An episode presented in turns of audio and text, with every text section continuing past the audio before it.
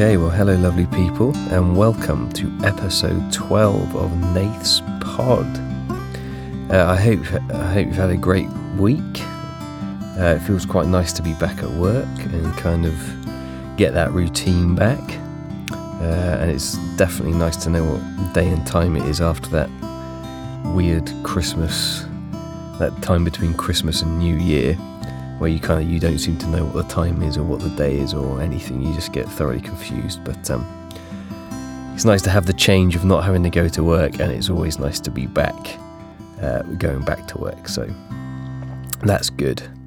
Uh, anyway, for this episode, I thought I'd carry on uh, with a bit more of Abraham's story uh, this time. Uh, we've looked at his call away from his homeland and his family in Genesis 12. And then on the last episode, I shared some thoughts on the covenant that uh, God made with Abraham. Uh, and we looked a bit at what the flaming torch might be and what the fire pot might be. Um, so for this episode, I thought I'd share some thoughts on Genesis 22, uh, which is a story that a lot of people probably know. Uh, it's the story um, about God asking Abraham uh, to sacrifice his his only son Isaac. So um, let's jump straight in. Now, in verse 1 of Genesis 22, uh, it says that God did this to test Abraham's faith. That's the kind of context, that's the way the chapter starts and the context around.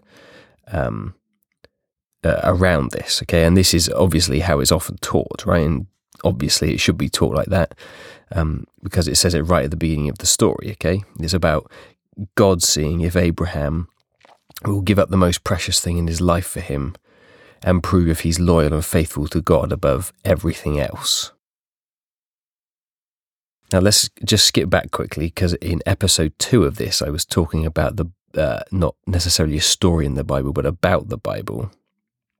And I spoke about a few things that helped me read the Bible and get more out of the stories that are in there. And one of them was called, uh, it talked about the 70 faces of the Torah. Now, if you remember, this was about seeing the Bible like a gem, and a gem has many different faces or facets uh, to it, and it, it can look different depending on where you are and what, what angle you're looking at it. So now we so now we imagine that the Bible is the gem. Okay, so you look at one face of the gem, and then you turn it, so you're looking at a different face and seeing something different. Okay, it's still it's still the same gem, and in the Bible, it's still the same story or scripture, but it looks different from different angles or different perspectives. Okay, so let's try. Let's have a look at this story from a different point of view and see what else we might be able to get out of it, see what else this might be telling us. So, first, to remind us of the story, here is Genesis 22, verses 1 to 13.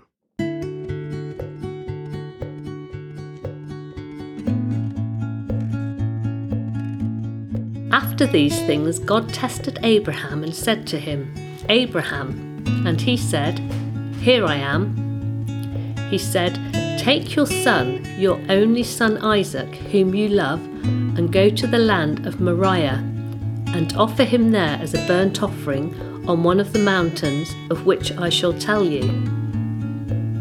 So Abraham rose early in the morning, saddled his donkey, and took two of his young men with him and his son Isaac. And he cut the wood for the burnt offering, and arose and went to the place of which God had told him. On the third day, Abraham lifted up his eyes and saw the place from afar. Then Abraham said to his young men, Stay here with the donkey. I and the boy will go over there and worship and come again to you. And Abraham took the wood of the burnt offering and laid it on Isaac his son. And he took in his hand the fire and the knife. So they went both of them together. And Isaac said to his father Abraham, My father. And he said, Here I am, my son. He said, Behold the fire and the wood, but where is the lamb for a burnt offering? Abraham said, God will provide for himself the lamb for a burnt offering, my son. So they went, both of them, together. When they came to the place of which God had told him, Abraham built the altar there and laid the wood in order and bound Isaac his son and laid him on the altar on top of the wood. Then Abraham reached out his hand and took the knife to slaughter his son. But the angel of the Lord called to him from heaven and said, Abraham, Abraham. And he said, Here I am. He said, Do not lay your hand on the boy or do anything to him. For now I know that you fear God, seeing you have not withheld your son, your only son, from me. And Abraham lifted up his eyes and looked, and behold, behind him was a ram caught in a thicket by his horns. And Abraham went and took the ram and offered it up as a burnt offering instead of his son.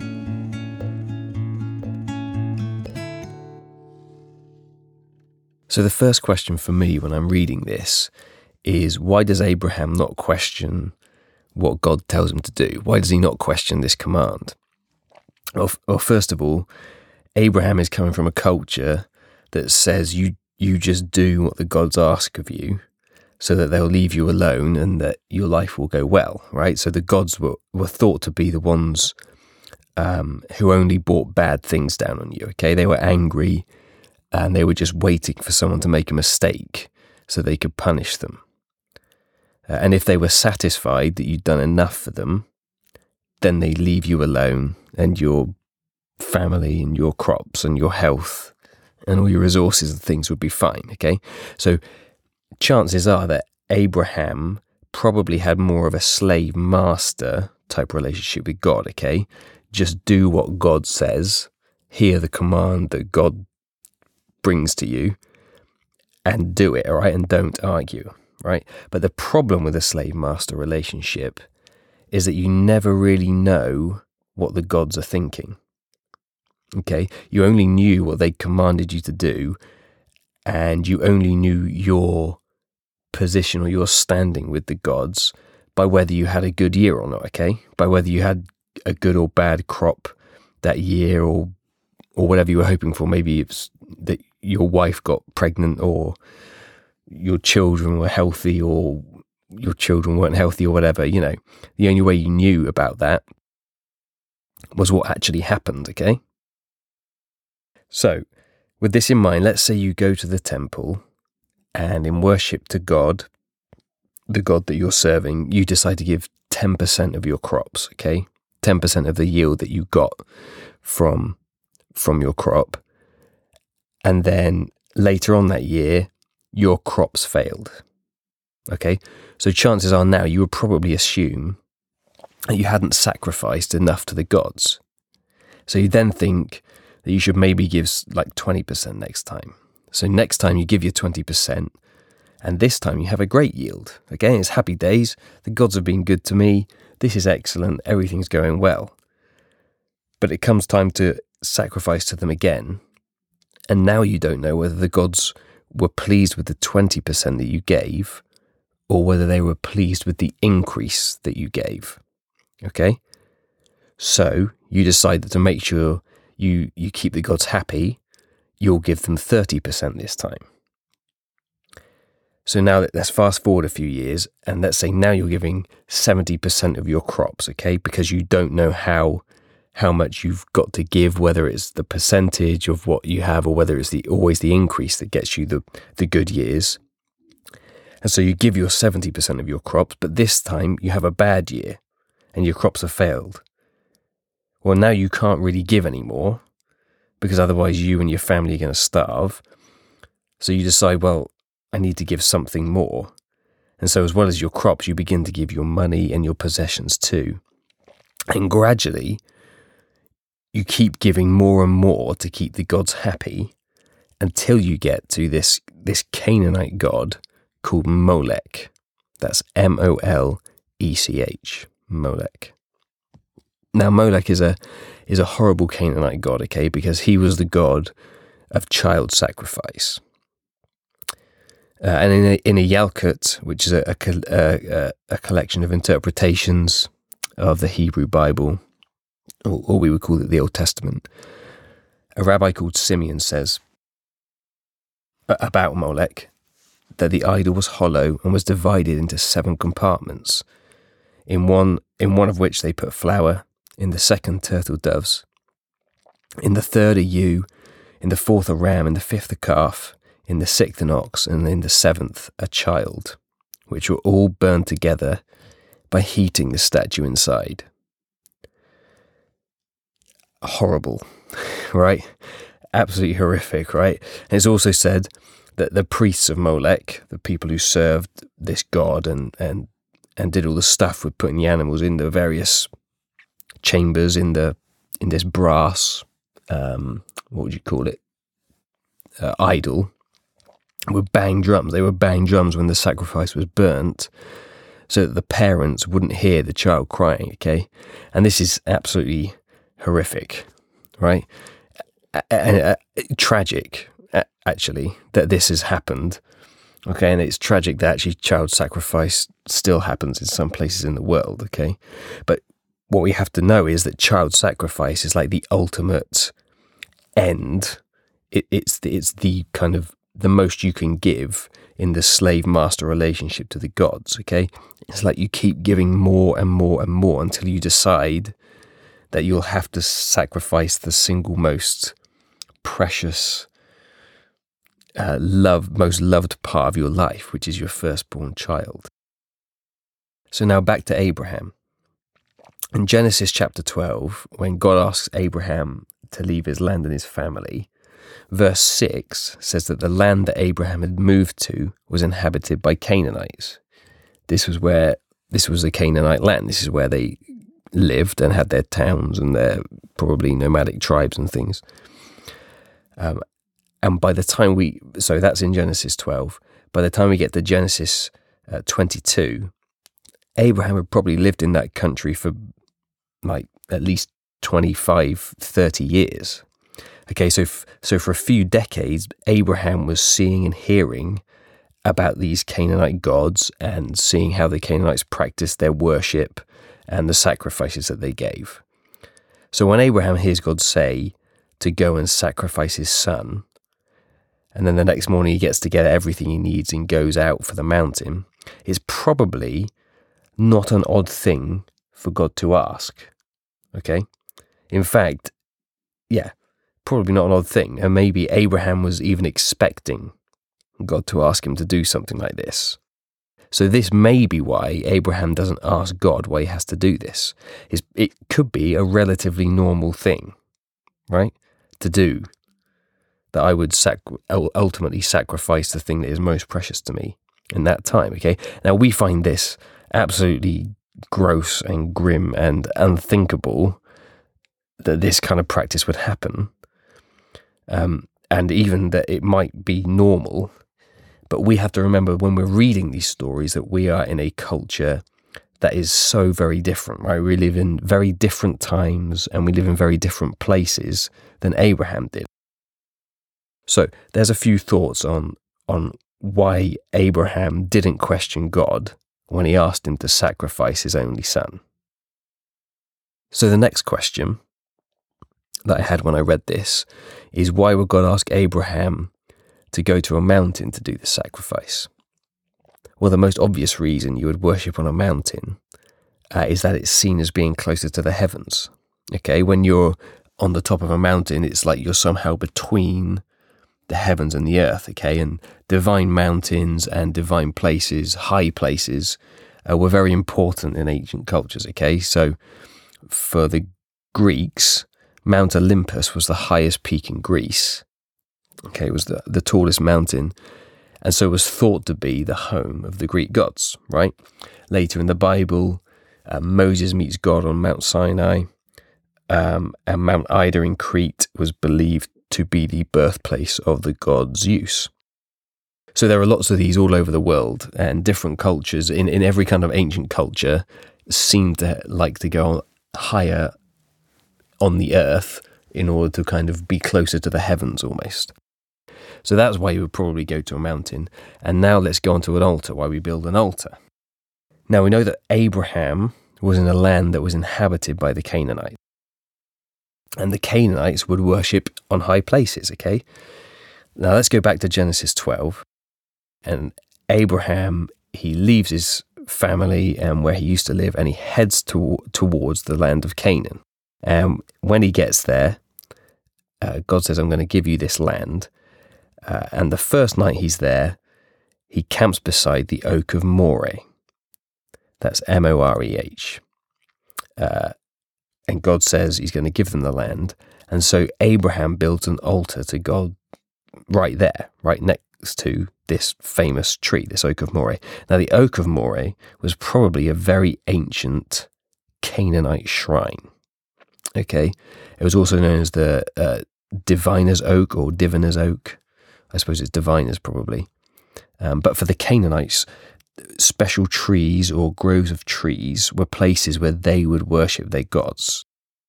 So imagine this. That puts a Genesis, you know, when he lands there in a di- slightly different context, okay? In that we have Abraham in Genesis 12 going to a Canaanite place of worship. And he probably did that because he knew where it was, okay? Uh, that was probably how he still worshipped actually. He god hadn't told him as far as we know how to worship or do any of this stuff so he probably just did what he used to do looked around at what the people were doing around him and just did that. God didn't tell him to go there. Um, all that god said was that this is the land i'm giving you and then all the rest was up to abraham. So he just did what he used to do. At the time that god called abraham he may well have been worshipping multiple gods also, because that's what they used to do. His his father was uh, thought to be a an idol maker, someone who would make small idols for people to worship. Uh, and so, for Abraham coming out of that, he just brought it with him and almost added God to the collection of gods that he already worshipped. So he was going to build an altar in this place to a new God well, that was just the thing to do.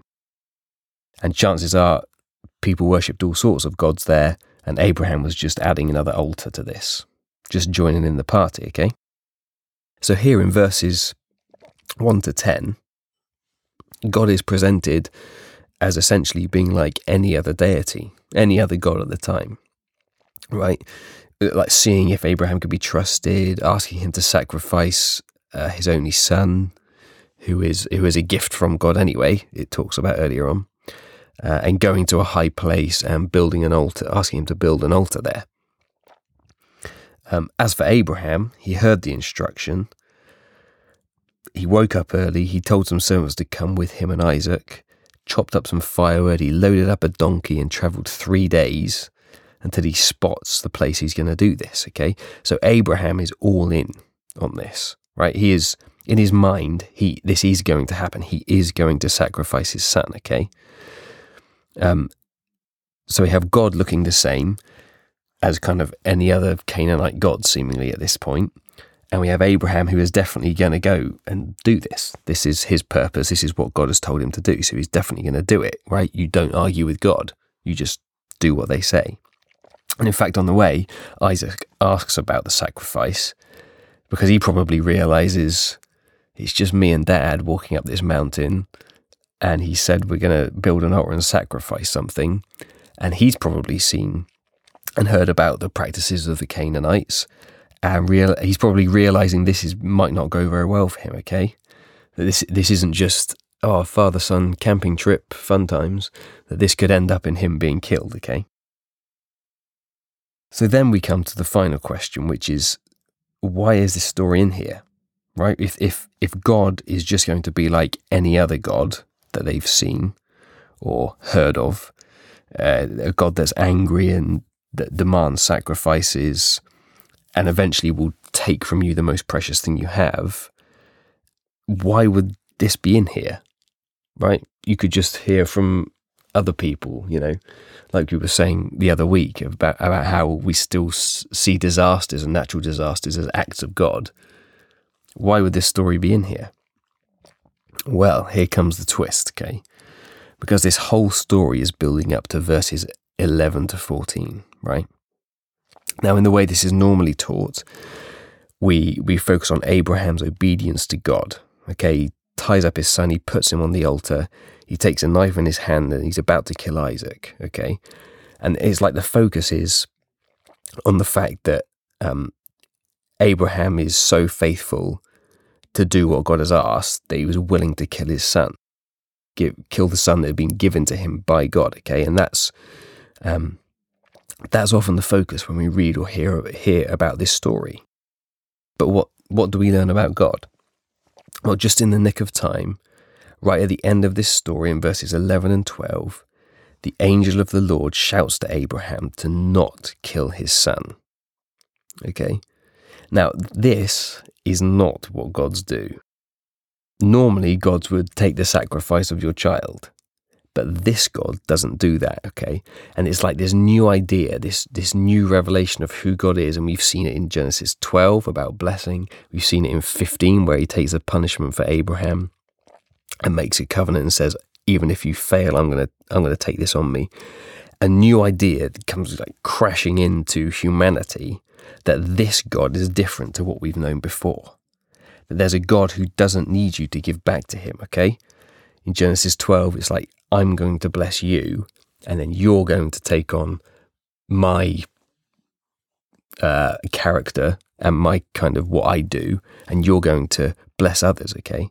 So this is a huge twist in the story, right? Imagine someone telling you this for the first time when you when you're living at the time of Abraham, right? You know the first part of the story because you've seen and heard it, right? You've been around this all the time. Okay, you know about altars and high places. You know about having to sacrifice uh, to make sure the gods are happy. But then at the end of this story, something completely new and unexpected happens, right? And another reason that this this side of it has become more of a focus for me is that it's exactly like some of the parables Jesus tells. Okay, so things like the parable of the Good Samaritan or the parable of the prodigal son, right? Now, the people hearing those parables in Jesus' time, hearing those stories, would have thought they knew what was going to happen next, right? They were familiar with what would happen, uh, nor- what would normally happen in in that context, right at the beginning of the story. But Jesus throws in a twist at the end that's completely unexpected and would have shocked everyone who heard it. And so and so this is the same with the Abraham story here, with God asking Abraham to sacrifice Isaac, right? It's the same thing. And so we, we see the fingerprints of Jesus, the mark of love, uh, not just in the New Testament, but in the whole Bible, right? We see a God here willing to provide for whatever we need. We see a God meeting people where they are, communicating to them in their own language and within their own culture, and then showing them something completely new that's full of hope and that something can be different. It doesn't have to be the same as it always has been. You can step into a new thing and you can bring something new and hopeful into this world. And he begins to invite them into another step on their journey of becoming more hopeful and more loving and more fulfilled and more giving.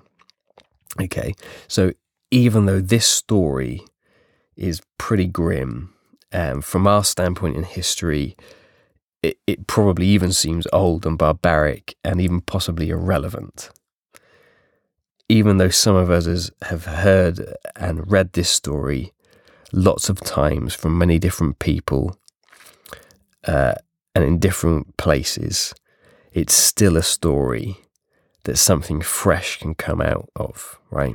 Something fresh can be seen and read in all of these stories, I believe, okay? So, this is a story about Abraham's faith, but it also tells us something about who God is.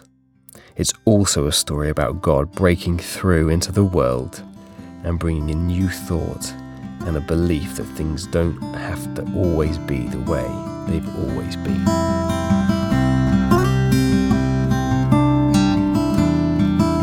So, that was episode 12 of Nate's Pod. Thank you so much for listening. I hope you enjoyed it. Uh, have a great week. And as always, remember, I love you, and I will see you next week.